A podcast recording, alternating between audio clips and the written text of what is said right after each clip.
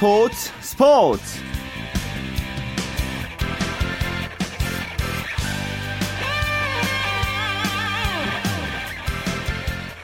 안녕하십니까. 일요일 스포츠의 아나운서 최시중입니다.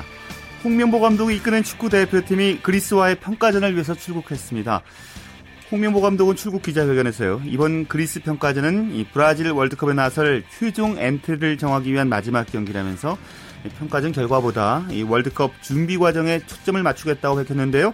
자, 이 소식 잠시 후에 자세하게 살펴보겠습니다. 먼저 프로농구 결과 살펴볼까요? 월간 점프볼의 손대범 기자와 함께하겠습니다. 손 기자 안녕하십니까? 네, 안녕하세요. 손대범입니다. 예. 프로농구 이제 선두 경쟁 중인 세 팀이 모두 경기를 치렀고요. 그중에서 창원 LG와 서울 SK는 이제 맞대결을 벌였기 때문에 매우 중요한 경기였는데요. 어떻게 결과가 나왔습니까? 네, 오늘 LG와 SK 맞대결, 양팀 감독 모두 며칠 전부터 중요한 경기라고 벼러왔던 그런 경기였는데요. 결국 LG가 홈 경기에서 87대 80으로 승리를 거뒀습니다.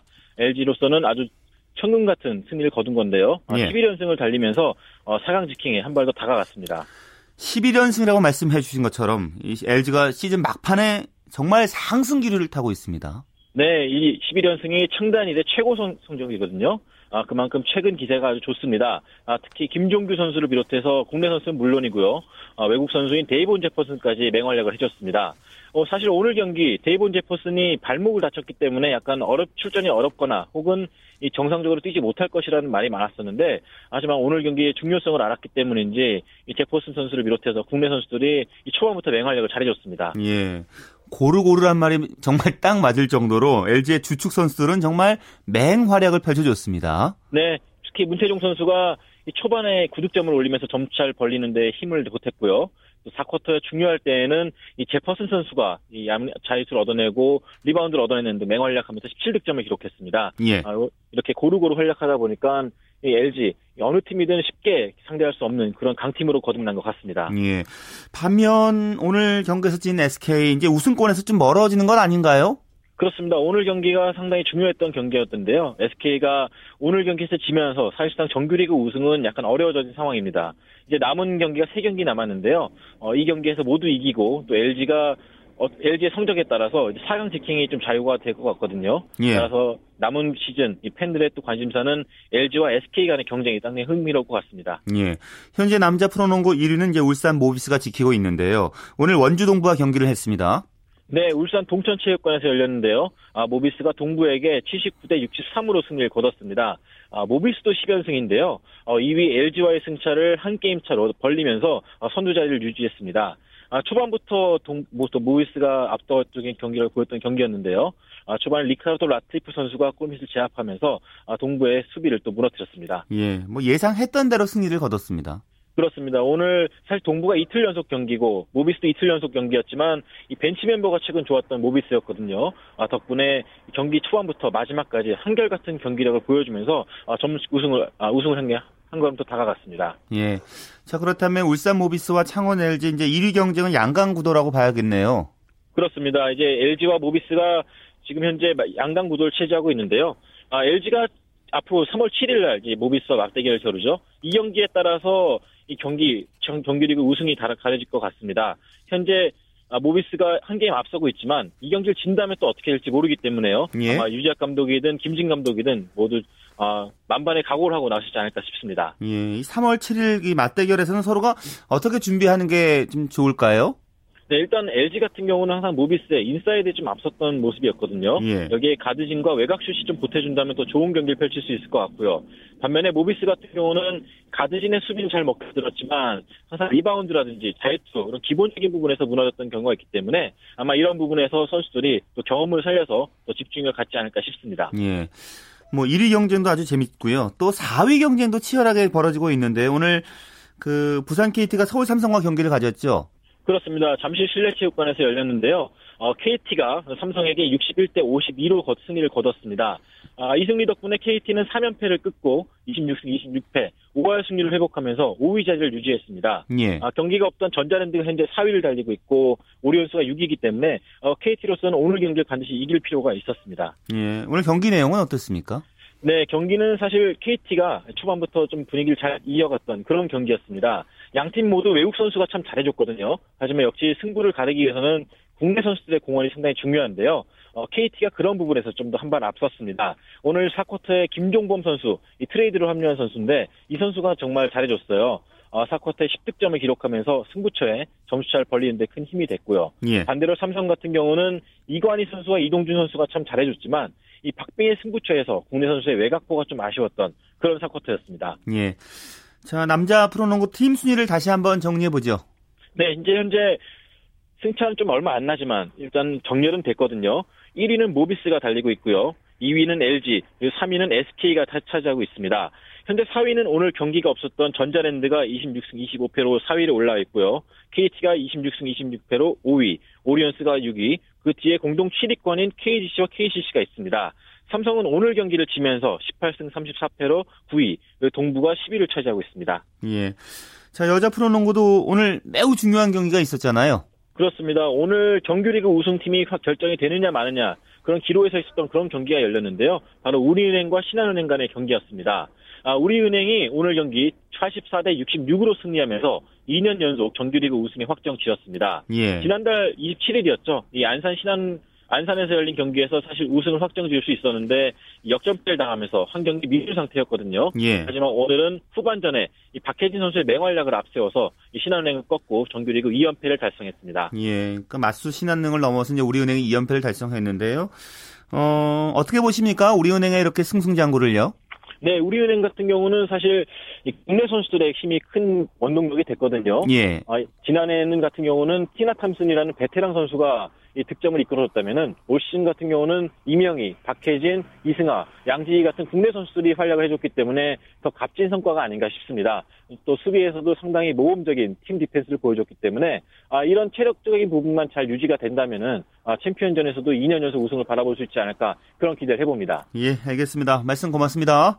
고맙습니다. 네, 프로농구 소식 월간 점프볼의 손대범 기자와 함께했고요. 프로배구 코트의 열기를 느껴보겠습니다. V리그 소식은 마이데일리의 강상 기자 연결해서 살펴보죠. 안녕하십니까? 네, 안녕하세요. 네, 오늘 프로배구 V리그 여자부에서 정규리그 우승팀이 가려졌습니다. 네, 그렇습니다. 화성 IBK 기업은행이 창단 3시즌 만에 정규리그 2연패를 달성했습니다. 기업은행은 오늘 인천 계양체육관에서 열린 흥국생명과의 경기에서 3대0 완승을 거두고 남은 경기 결과에 관계없이 정규리그 우승을 확정했습니다. 네, 사실 기업은행 우승은요, 언제 결정되느냐가 문제였죠. 사실 경쟁자가 없을 정도로 좀 압도적이었잖아요, 이번 시즌. 그렇습니다. 올 시즌 기업은행은 그야말로 완벽했습니다. 오늘까지 시즌 전적 22승 6패, 승점 65점으로 남녀부를 통틀어 가장 높은 승률을 기록 중인데요. 중간중간 추격을 허용하기도 했지만 큰 위기 없이 1위를 확정할 수가 있었습니다. 공격과 블로킹, 서브와 수비까지 그야말로 모든 면에서 1위 팀다운 면모를 보여준 시즌이라고 할 수 있겠죠. 예, 오늘 경기도 완승을 거뒀습니다. 예, 오늘도 경기 내내 흥국생명에게 틈을 주지 않는 압도적인 경기를 선보였는데요. 블로킹에서 10대2, 서브에서 6대3으로 흥국생명을 압도했고요. 팀 공격 성공률도 53.66%로 상당히 좋았습니다. 예. 자, 기업은행의 우승의 원동력 강 기자는 어떻게 보시나요? 예, 제가 보기에는 토탈배구라고 할 수 있습니다. 김희진과 박정아, 카리나로 이어지는 삼각편대는 기업은행의 큰 자랑이고요. 세터 이요이와 레프트 최선아, 리베로 남지연까지 6명의 선수가 모두 제 위치에서 충실히 역할을 해줬습니다.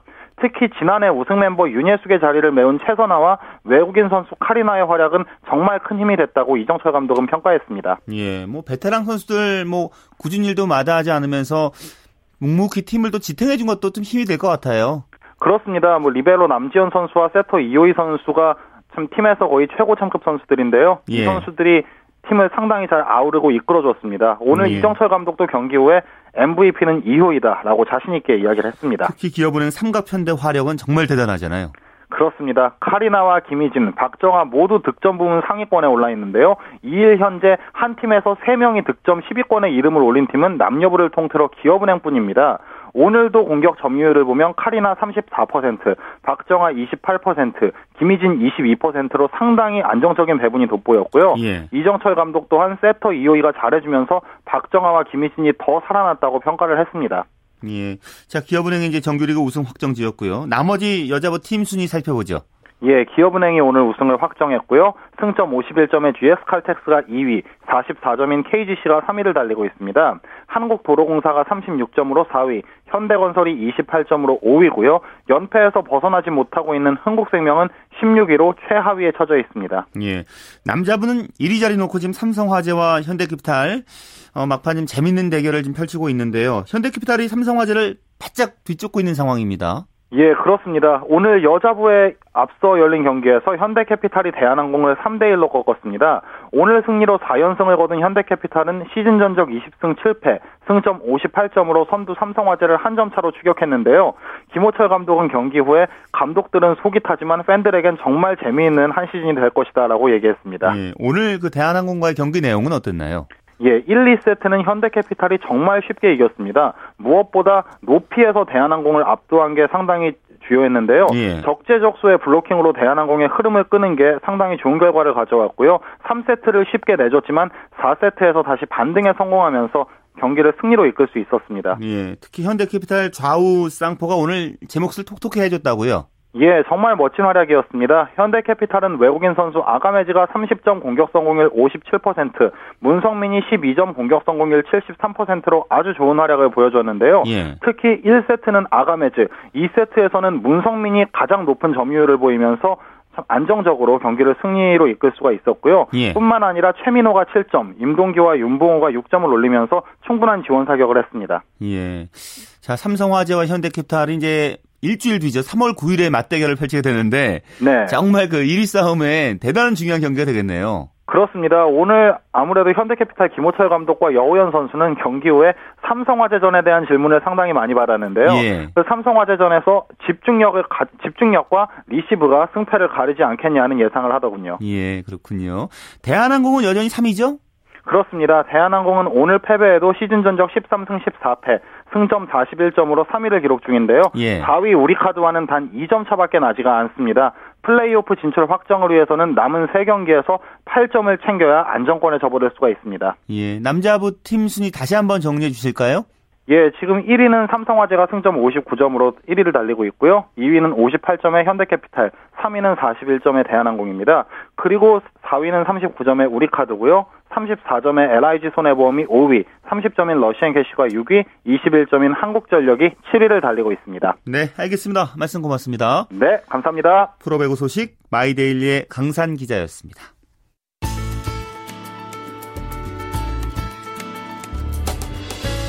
스포츠가 주는 감동과 열정, 그리고 숨어있는 눈물까지 담겠습니다.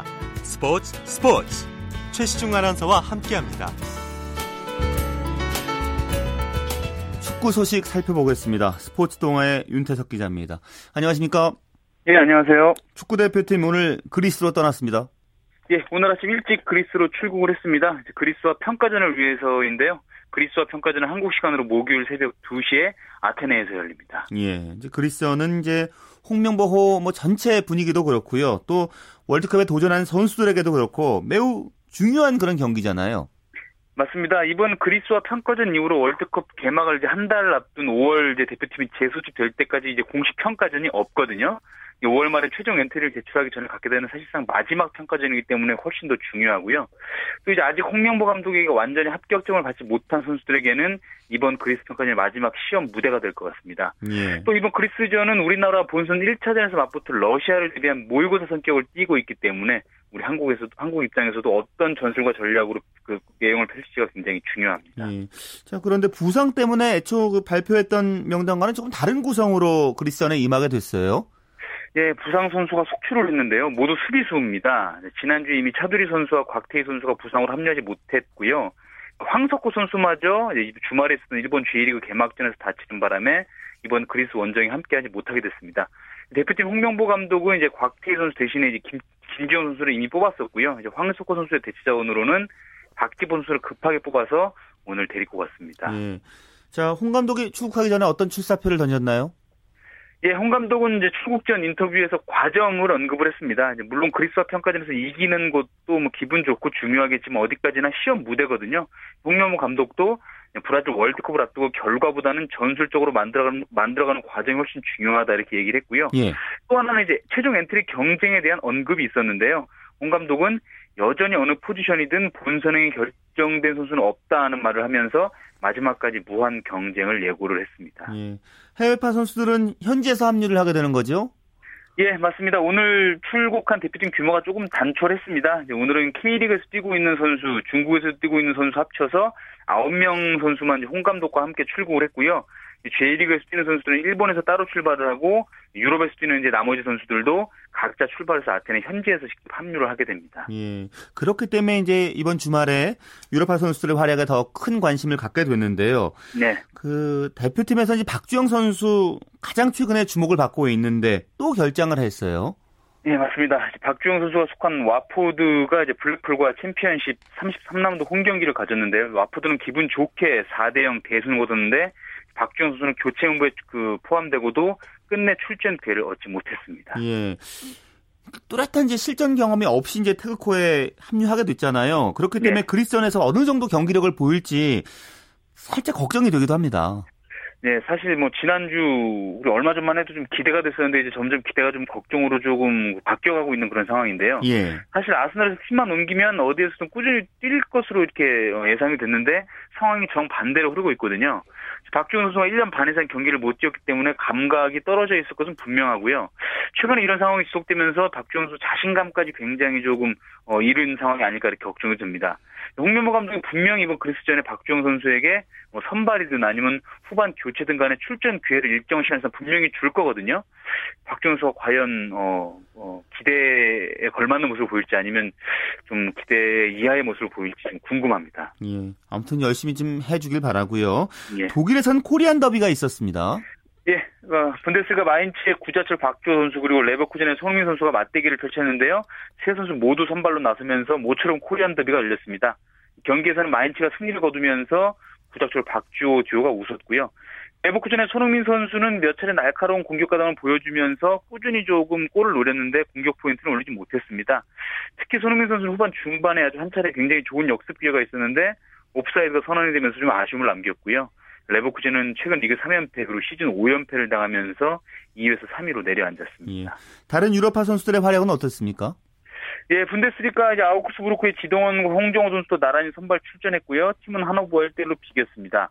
네덜란드의 아인트벤은 이제 박지성 선수가 오랜만에 공격 포인트 올렸다는 소식인데요. 이제 고어헤드 이글스와의 경기에서 2대1로 지던 후반 중반에 박지성 선수가 운전에서 아주 좋은 볼터치에 이은 이제 상대 수비까지 완벽히 제치고 완벽한 도움으로 동점골을 만들어냈습니다. 예. 박지성 선수는 작년 9월 이후 5개월 만에 공격 포인트를 올렸고요. 아인토벤은 2대0으로 지다가 3대1로 경기를 뒤집으면서 5연승을 달렸습니다. 잉글랜드 챔피언십의 볼턴의 이청용 선수 교체로 나왔고요. 퀸즈파크 레인저스의 윤성현 선수는 이번에도 결정을 했습니다. 자, 그리고 20세 이하 여자 월드컵 본선 조추첨 결과가 나왔는데 최악은 아니라는 평을 받고 있어요. 예, 이제 8월에 캐나다에서 20세 이하 여자 월드컵이 열리는데요. 이제 우리나라 오늘 조추첨 결과 잉글랜드, 멕시코, 나이지리아와 함께 C조에 포함이 됐습니다. 잉글랜드와 멕시코는 유럽과 북중미 이제 19세 이하 챔피언십에서 각각 준우승을 차지한 팀들인데 사실 강력한 우승 후보권이라 보기는 좀 힘들고요. 예. 또 나이지리아의 경우는 2년 전에 일본에서 열렸던 20세 이하 월드컵에서 우리나라 환주에 속했던 팀이거든요. 그때 우리나라가 2대0으로 졌습니다. 네, 대표팀이 그때 패배를 서력을 하고 이번 대회에서도 8강 이상을 넘어서 4강까지 성적을 내겠다는 그런 각오를 보였습니다. 자, 그러고 보니까 K리그 개막 얼마 남지 않았죠? 예, K리그 클래식 1부 리그죠. 개막이 딱 일주일 남았습니다. 3월 8일 토요일에 작년 우승팀 포항 그리고 준우승팀 울산과의 공식 개막전이 열리고요. 예. 또 그날 전북과 부산, 서울과 전남전이 함께 시작이 됩니다. 9일 일요일에는 경남과 성남, 상주와 인천, 제주와 수원이 맞붙습니다. 개막 준비 때문에 바쁘겠네요. 예, 각 팀들 모두 이제 막바지 준비에 한참이고요. 이 시기에는 선수들 컨디션 관리하고 상대 개막전에서 맞붙을 상대 전력하면서 준비를 하는 그런 시기입니다. 내일 월요일 오후 2시에 K리그 클래식 12팀 감독, 주요 선수들이 참가하는 프로축구연맹 미디어데이가 열리거든요. 예. 각 팀의 전략과 감독 그리고 선수들의 출사표가 궁금하신 분들은 내일 미디어데이를 좀 주목하셔도 좋을 것 같습니다. 예, 알겠습니다. 말씀 고맙습니다. 예, 고맙습니다. 네, 스포츠 동아의 윤태석 기자와 함께 축구 소식 살펴봤고요. 스포츠 기록실은 스포츠평론가 신명철 씨와 함께하겠습니다. 안녕하십니까? 네, 안녕하십니까? 아시안게임 얘기를 계속 해오고 있는데요. 네. 1978년 방콕 아시아경기대회 얘기 좀 더 여쭤보겠습니다. 네. 이 대회에서 이제 남자 배구가 처음으로 우승을 한 거죠? 네, 그렇습니다. 강만수와 이인, 김호철 등으로 구성된 남자 배구는 예선 리그 C조에서 인도와 사우디아라비아, 바레인, 뭐 좀 배구 잘 못하는 나라들이죠. 모두 3대0으로 물리쳤지만 중국에 1대3으로 져서 조 2위로 6강에 결은 결승리그에 진출했는데요.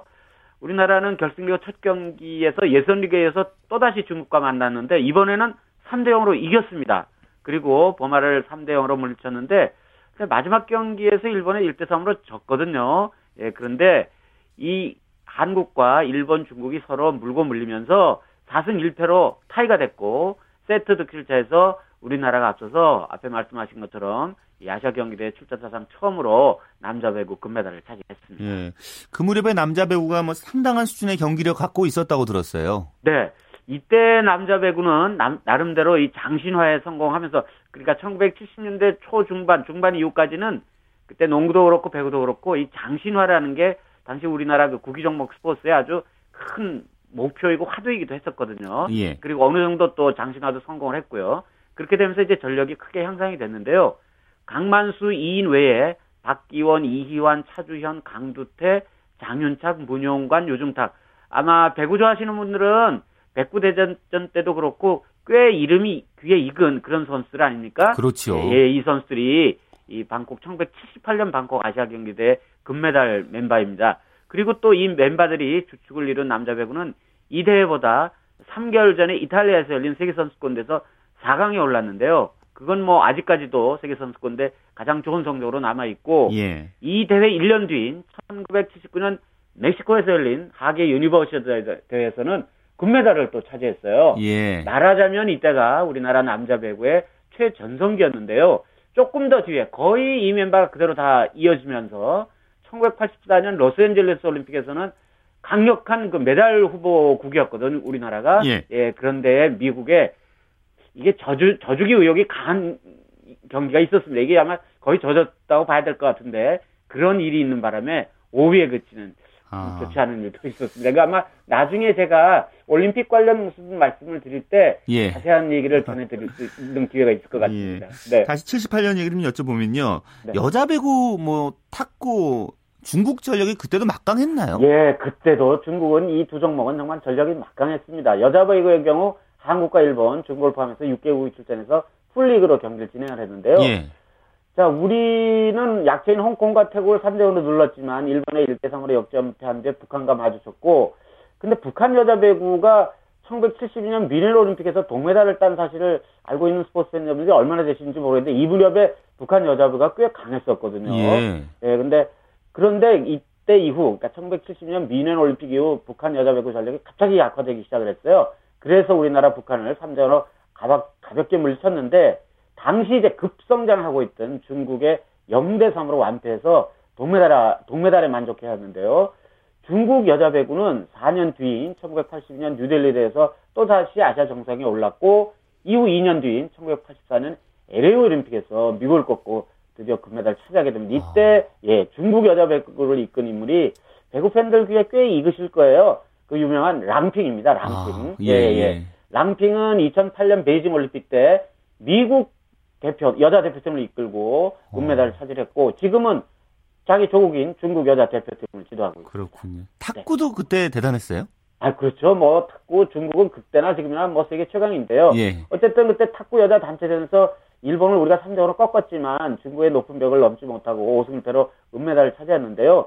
중국은 남자 단식부터 남자 단체전까지 7개 세부 종목에 모든 금메달을 휩쓸었고요. 예. 은메달도 3개나 차지했습니다. 뭐, 예, 중국한테 이 아시아 무대는 뭐 좋기만 했겠죠. 우리나라는 여자 단체전 은메달 외에 여자 단식의 김순옥, 혼합복식의 윤길중, 김순옥조, 그리고 이상국 이규현조, 남자 복식의 윤길중, 박이희조가 동메달을 보탰는데 좀 성적이 미비했습니다. 예, 예. 알겠습니다. 오늘 여기까지 여쭤보겠습니다. 네, 고맙습니다. 네, 스포츠 기록실 스포츠 평론가 신명철 씨와 함께했습니다.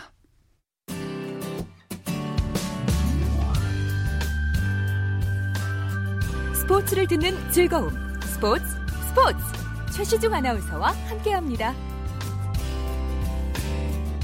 네, 일요일 스포츠를 만드는 사람들 준비하고 있는데요. 오늘부터는 이혜리 리포터가 이 시간 함께 하겠습니다. 이 리포터 반갑습니다. 네, 안녕하세요. 자, 오늘 첫 만나러 갔을 텐데요. 오늘 어떤 분 만나고 오셨나요? 네, 지난주까지만 해도 소치 동계올림픽으로 열광하고 즐거웠던 게 엊그제 같은데요. 늘 그렇지만 보이지 않는 곳에서 선수들이 최상의 컨디션으로 경기에 임할 수 있도록 도와주는 숨은 조력자들이 많이 있습니다. 예. 제가 그중에서 한 분을 소개하려고 하는데요. 바로 그분은 지난 소치 동계올림픽에서 선수들과 함께 동거동락하면서 선수들의 몸을 책임졌던 물리치료사 김혜영 씨입니다. 예. 소치 동계올림픽 때 선수들이 경기를 한번 치르고 나면 다리가 다 뭉치거나 크고 작은 부상을 당하기도 하는데요. 이때 물리치료사가 다음 경기에 출전할 수 있게 하기 위해서 테이핑도 해주면서 뭉친 근육을 풀어주기도 하고요. 함께 피로도 풀어주는 그런 일을 했다고 합니다. 예. 물리치료사 김혜영 씨의 얘기입니다. 저는 이제 그 코스탈 빌리지에서 빙상 종목 적을 했는데 저희가 이제 출전을 모든 종목을 다 하는 게 아니니까요. 그래서 이제 스피드 스케이팅, 쇼트트랙, 그다음 피겨 스케이팅, 컬링 이렇게 네 종목 정도가 이제 코스탈 쪽에 있었죠. 일단은 기본적인 이제 케어를 해주고요. 그리고 경기장에 나가서도 이제 선수들을 이제 경기에 이제 집중하게끔 뭐 경기 준비 뭐 이런 준비도 해주고 경기 중에 뭐 다치거나 그러면 처치도 해주고 경기 후에 도핑이나 뭐 이런 것도 있거든요. 그런 업무도 좀 봐주고 약간 전체적으로 그냥 선수들이 이제 경기 집중할 수 있게끔 그런 부분을 좀 하는 거죠. 출장을 가게 되면은 뭐 대략 뭐 7시부터 시작할 때도 있고 8시부터 시작할 때가 있고 이제 클로징은 거의 뭐 10시에서 12시 사이가 되거든요. 왜냐면 선수 스케줄에 맞춰서 이제 하다 보니까 조금 이제 시간적으로 좀 더 할애가 되기 때문에 힘들 수도 있는데 이제 선수들하고 이제 좀 더 가까이 지낼 수 있는 시간들이 있기 때문에 어느 정도는 괜찮은 것 같아요. 최근에 물리치료사 역할이 상당히 좀 중요한 편인데요. 사실 네. 예. 그 소치 동계올림픽에는 몇 명의 물리치료사가 파견됐나요? 네, 물리치료사는 의무팀에 속해 있고요. 그 의무팀은요, 의사 1명, 물리치료사는 2명 이렇게 총 3명이었다고 해요. 예. 선수는 71명이었으니까 그만큼 바쁠 수밖에 없었는데요. 뭐 가뜩이나 경기를 보셨겠지만 빙상 경기에서 워낙 많이 넘어지고 다쳤던 데다가 또 미국 대표팀 같은 경우는 거의 종목별로 의사가 배치돼 있었다고 합니다. 예. 뭐 그런 것과 비교해보면 우리나라는 물리치료사가 턱없이 부족한 현실인데요. 그래서 자는 시간도 줄여가면서 치료를 할 수밖에 없었다고 합니다. 그리고 지난 소치 동계올림픽에서 쇼트트랙 박승희 선수가 넘어졌을 때 이 김혜영 씨가 곁에서 치료해줬다고 하는데요. 예. 박승희 선수가 워낙 빨리 회복되는 편이라 걱정했던 것보다 빨리 나았다고 하더라고요. 뭐 이렇게 물리치료사는 선수들이 경기를 잘 마칠 수 있고 경기에 좀 더 집중할 수 있도록 옆에서 많은 도움을 주고 있는데요. 제가 태릉선수촌 물리치료실에 방문했습니다. 선수들에게 있어서 물리치료사는 어떤 존재인지 들어보시죠.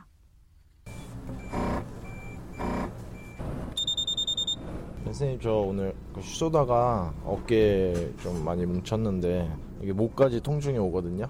좀 잘 풀어줄게. 일단은 좀 따뜻한 거 좀 하고 그다음 잘 풀고 스트레칭이랑 좀 약간 좀 괜찮은 운동치료 조금 하고 그렇게 할게. 저 어깨가 아파서요. 거의 매일 와요. 일단은 근육 뭉친 곳이랑 이런 뭐 인대 같은 다친데 집중적으로 치료해 주셔가지고 많이 회복이 되는 것 같아요. 물리치료 선생님은 이제 동반자 같은 존재입니다. 훈련하다 이제 다치면은 운동선수한테 중요한 게 부상인데 부상을 이제 치료해주는 선생님들이니까 제일 중요하신 분 같아요. 확실히 안 받는 거에 비해서는 또 원체 잘해주시고 하니까 빨리 회복이 돼서 자주 찾는 편이에요. 물리치료란 선수들한테 있어서 마약 같은 존재인 것 같아요. 받게 되면은 뭐 선생님들이 치료도 잘해주시지만 심리적으로도 이게 회복이 빨리 되는 것 같은 그런 느낌이 있어서 더 찾는 것 같아요. 고생도 좀 되지만 보람도 있으실 것 같고요. 네. 근데 그 현지에 있으면은 선수들과 뭐 재미있는 에피소드, 추억도 좀 많이 쌓았을 것 같은데요. 네, 맞습니다. 이 의무실이요, 선수들의 소통의 장이라고 해요. 그래서 각자 방에 있다 보면 심심할 때가 있다고 하는데요. 의무실에 하나 둘씩 모여서 경기도 보고 모여서 얘기도 했다고 합니다. 이 김혜영 씨가 한 일화를 들려줬는데요. 한 번은 선수들이 다 같이 모여서 김연아 선수 피겨 경기를 봤는데 이규혁 선수가 김연아 선수의 경기를 아주 재밌게 본인만의 스타일로 해설을 해서 의무실 안이 웃음이 끊이지 않았다고 합니다. 이렇게 직접 현지에서 선수들을 보면 선수들의 또 다른 면도 확인할 수 있고요. 또 힘든 경기를 하다 보니까 선수들이 물리치료사를 의지하게 된다고 하는데요. 선수와 친하게 지낼 수밖에 없다고 하더라고요. 저는 이 직업이 되게 좋거든요. 그리고 이제 물리치료사라고 하지만 물리치료 분야가 되게 여러 분야가 있어요. 저는 스포츠가 제일 맞는 것 같더라고요. 제 직업에 만족하고 좀 선수들한테 좀 열심히 해줘야겠다. 웬만하면 이제 몸이 아픈 선수들을 좀 따뜻하게 해주자, 그런 생각을 좀 하고 있죠. 저희 직업이 막 앞에서 치료사입니다 뭐 이렇게 하는 직업은 아니거든요. 뒤에서 이제 선수도 어떻게 보면 뒷바라지 하는 건데, 그런 부분에 있어서는 사실 티도 안 나고 그런 부분도 있긴 있어요. 근데 그럼에도 불구하고 나중에 선수가 이제 메달을 따거나, 꼭 그렇게 메달을 따고 안 따고가 중요한 게 아니라 경기를 다 치르고 난 다음에 고생하셨다고, 수고하셨다고, 뭐 감사했다고 이런 인사를 할지에는 되게 보람차죠. 지금 현재 그냥 충실하면서 그냥 선수들 많이, 그러니까 잘 케어해주면서 그렇게 사는 게 그냥 제가 할 일인 것 같아요. 뭐 정말 스포츠를 만드는 사람들이죠. 이제 물리치료사 김희영 씨와 같은 숨은 조력자 덕분에 네. 선수들이 최상의 컨디션을 또 유지할 수 있는 게 아닌가 하는 생각이 들었습니다. 스포츠를 만드는 사람들, 오늘 이혜리 리포터와 함께했습니다. 고맙습니다. 네, 고맙습니다.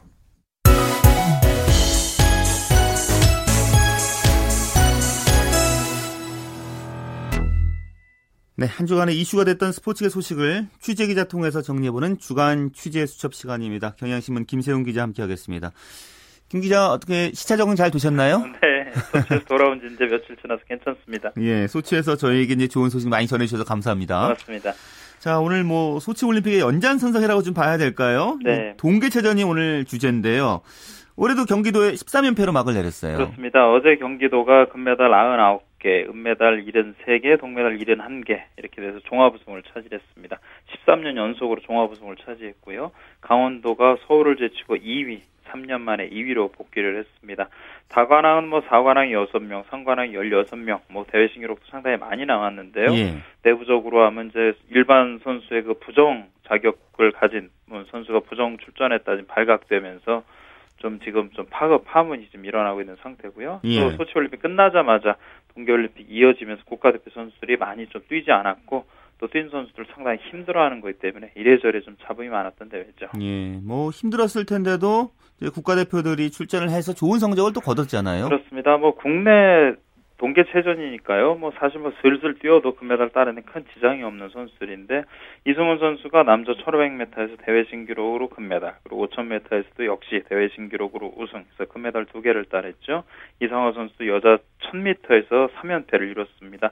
남자 쇼트트랙에 박세영 선수 역시 3관왕에 올랐고요. 바이애슬론 국가대표의 이인복 선수 금메달 2개, 은메달 1, 그리고 쇼트트랙의 이한빈도 2관왕에 올랐고요. 스피드스케이팅의 이보라도 역시 금메달 2개를 가져갔습니다. 피겨스케이팅의 기대준 박서연 선수도 여자 싱글에서 우승을 차지했고요. 남자 스피드스케이팅 막내였던 강원 최고의 김준호 선수 역시 2관왕에 올랐습니다. 예, 자, 대회 초반에는요, 이제 소치 올림픽 국가대표 선수 출전 여부에 대한 논란이 있었고요. 네. 그 중심엔 이상화 선수, 모태범 선수가 있었어요. 그렇습니다. 이제 올림픽 끝나고 들어오자마자 폐막 후 이틀 만에 동계체전이 열렸어요. 그렇기 때문에 이상화나 모태범이라든지 이렇게 메달을 따줬거나 아니면 스타들 선수들이 출전을 했으면 관심도는 높아졌을 건데, 물리적으로 출전하기가 좀 어려웠죠. 그래서 이상화, 모태범 선수가 500m에 뛰지를 않았고, 이상화는 일단 1000m에는 뛰었지만 모태범 선수는 1000m에서 역시 뛰지를 못했습니다. 그러면서 이상화 선수가 이제 500m 안 뛰고 1000m 뛰니까 빙상연맹이나 체육회 쪽에서 출전을 강요한 거 아니냐, 이런 소문도 나돌았고요. 예. 거기에 대해서 이상화 선수는 그런 일 없다, 국가대표에 뛰기 위해서는 1000m 기록이 필요했기 때문에 나왔다, 이런 얘기를 했습니다. 일단 스피드스케이팅 선수들은 이번 동계체전을 이제 끝으로 이번 시즌 대회는 출전하지 않기로 결정을 했는데, 예. 쇼트트랙은 3월 14일부터 캐나다에서 쇼트트랙 세계선수권 대회가 열립니다. 그래서 세계선수권대회 출전하기 위해서는 대표팀이 이제 소집이 돼야 돼요. 예. 그러다 보니까 많은 선수들이 일단은 이번 동계체전으로 출전을 했고, 또다시 소집해서 경기를 갖게 되는데, 그 과정에서 선수들이 너무 무리한 거 아니냐라는 얘기도 있고요. 반면 또 이 선수들한테 계속 지원을 해주고 월급을 주고 했던 그 지자체 입장에서, 그 지자체 팀 입장에서는 이 동계체전이 상당히 그 비중이 큰 대회니까, 예. 조금 힘들어도 나왔어야 되지 않냐, 그런 얘기도, 그런 논란도 있었죠. 그런데 이 동계체전 안 하거나 뒤로 미룰 수도 없는 상황이었다면서요? 네, 그렇습니다. 이게 좀 결과론적인 얘기 같아요. 그러니까 만약에 동계체전을 올림픽 전에 했다, 그러면 아니 올림픽 나서는 선수들 몸 부상당할 수도 있고 한데 왜 이걸 하냐, 컨디션 조절도 해야 되는데 왜 대회를 뛰게 하냐, 또 이런 얘기가 분명히 나왔을 거고요. 예. 올림픽 끝나고 뭐 예를 들어 한 달 뒤에 한다. 지금 우리나라 날씨로 3월 말에, 만약 한 달 후인 3월 말에 대회를 한다고 하면 빙상은 문제가 없지만 설상 경기는 사실 할 수가 없죠. 그렇죠. 그리고 냉정하게 보면 소치 올림픽에서 뛰었던 선수들이 이렇게 올림픽 치르고 나면 사실 좀 한두 달 정도 좀 쉽니다. 예. 근데 그 쉬는 기간이 지금보다 오히려 몸이 더 안 좋을 때예요. 제가 보기에는 굳이 동계올림픽을 뒤로 민다고 해서 실익도 없고 하니까 뭐 좀 어쩔 수 없는 부분이라고 봅니다. 예. 하지만 이제 올림픽 끝나자마자 체전을 하니까 관중이 그렇게 많지 않았다면서요? 네, 이제 관중들이 많이 좀 썰렁했어요. 그래서 일부 언론 보도는 이게 뭐 소치의 분위기가 동계체전에 이어지지 않았다. 그러면서 스타들이 많이 뛰었으면 조금 낫지 않았겠느냐, 이런 얘기를 합니다. 물론 뛰고 안 뛰고를 뭐 비교를 한다고 하면 뭐 이성아나 모태범이나 이런 선수들이 계속 나와서 전부 다 뛰었다고 하면 팬들의 관심은 그만큼 높아졌을 것 같은데요. 예. 근데 냉정하게 보면 제가 이제 대회를 취재해보고 그러면 올림픽이나 이런 거 앞두고 열리는 국내 대회는 사실 관중들이 관심이 없습니다. 제가 보기엔 아마 김연아만 유일할 거예요. 김연아 선수는 국내 대회를 하게 되면 그렇게 팬들이 많이 모이고 하지만 예. 그 이외의 선수들이 국내 대회에 출전하게 되면 사실 뭐 선수들 관계자들이나 코칭 스태프나 학교 뭐 이렇게 관련된 분들이나 그런 분들밖에 안 오거든요. 예. 이건 조금 관중이 많지 않았다는 거를 소치올림픽 선수들이 뛰지 않았기 때문이다라고 얘기하는 거는 조금 뭐 무리가 좀 있는 것 같습니다. 그래도 이제 새로운 유망주들이 대거 나왔다면서요? 네, 이게 아주 반가운 부분입니다. 동계체전 최우수 선수, MVP에 이제 선정된 선수가 조용진이라는 황지고 고등학교 선수인데요. 이 선수가 크로스컨트리 4관왕에 올랐고요.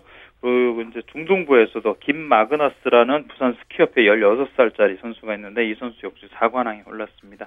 여자 쇼트트랙 국가대표로 잠시 활약했던 황현선 선수가 3관왕을 차지했고요. 예. 여자 중학부에서도 최민정이란 선수가 금메달 3개를 쇼트트랙에 싸냈는데 앞으로 4년 후에 이제 심석희 선수하고 같이 뭐 호흡을 맞춘다고 하면 우리나라 여자 쇼트트랙이 다시 한번 뭐 기술 기량을 발휘할 수 있는 그런 선수가 되지 않을까 기대를 하고 있습니다. 어쨌든 이제 평창올림픽 4년 남았으니까요. 동계체전도 이제 관심을 가져야 되잖아요. 그렇습니다. 우리가 이제 동계체전에 관심을 가져야 되고 무엇보다도 지금 설상 종목 선수들이 이번 올림픽 끝나면서 소속팀이 없어진 선수들이 대부분 많아요. 예. 이런 선수들이 소속팀을 어떻게든 찾아서 한시적으로라도 올림픽을 위해서라도 뛸 수 있는 그런 환경들이 조성됐으면 합니다. 예, 알겠습니다. 말씀 고맙습니다. 네, 고맙습니다. 네, 주간 취재 수첩 경향신문 김세훈 기자였습니다. 리듬 체조의 요정 손현재 선수가 2014 시즌 첫 대회죠. 모스크바 그랑프리 후프 종목에서 동메달을 목에 걸었다는 소식이 있습니다. 스포츠 오늘 준비한 소식 여기까지입니다. 평일 스포츠는 9시 35분부터 함께 하실 수 있습니다. 저는 다음 주말에 인사드리겠습니다. 함께해 주신 여러분 고맙습니다. 지금까지 스포츠 저는 아나운서 최시중이었습니다.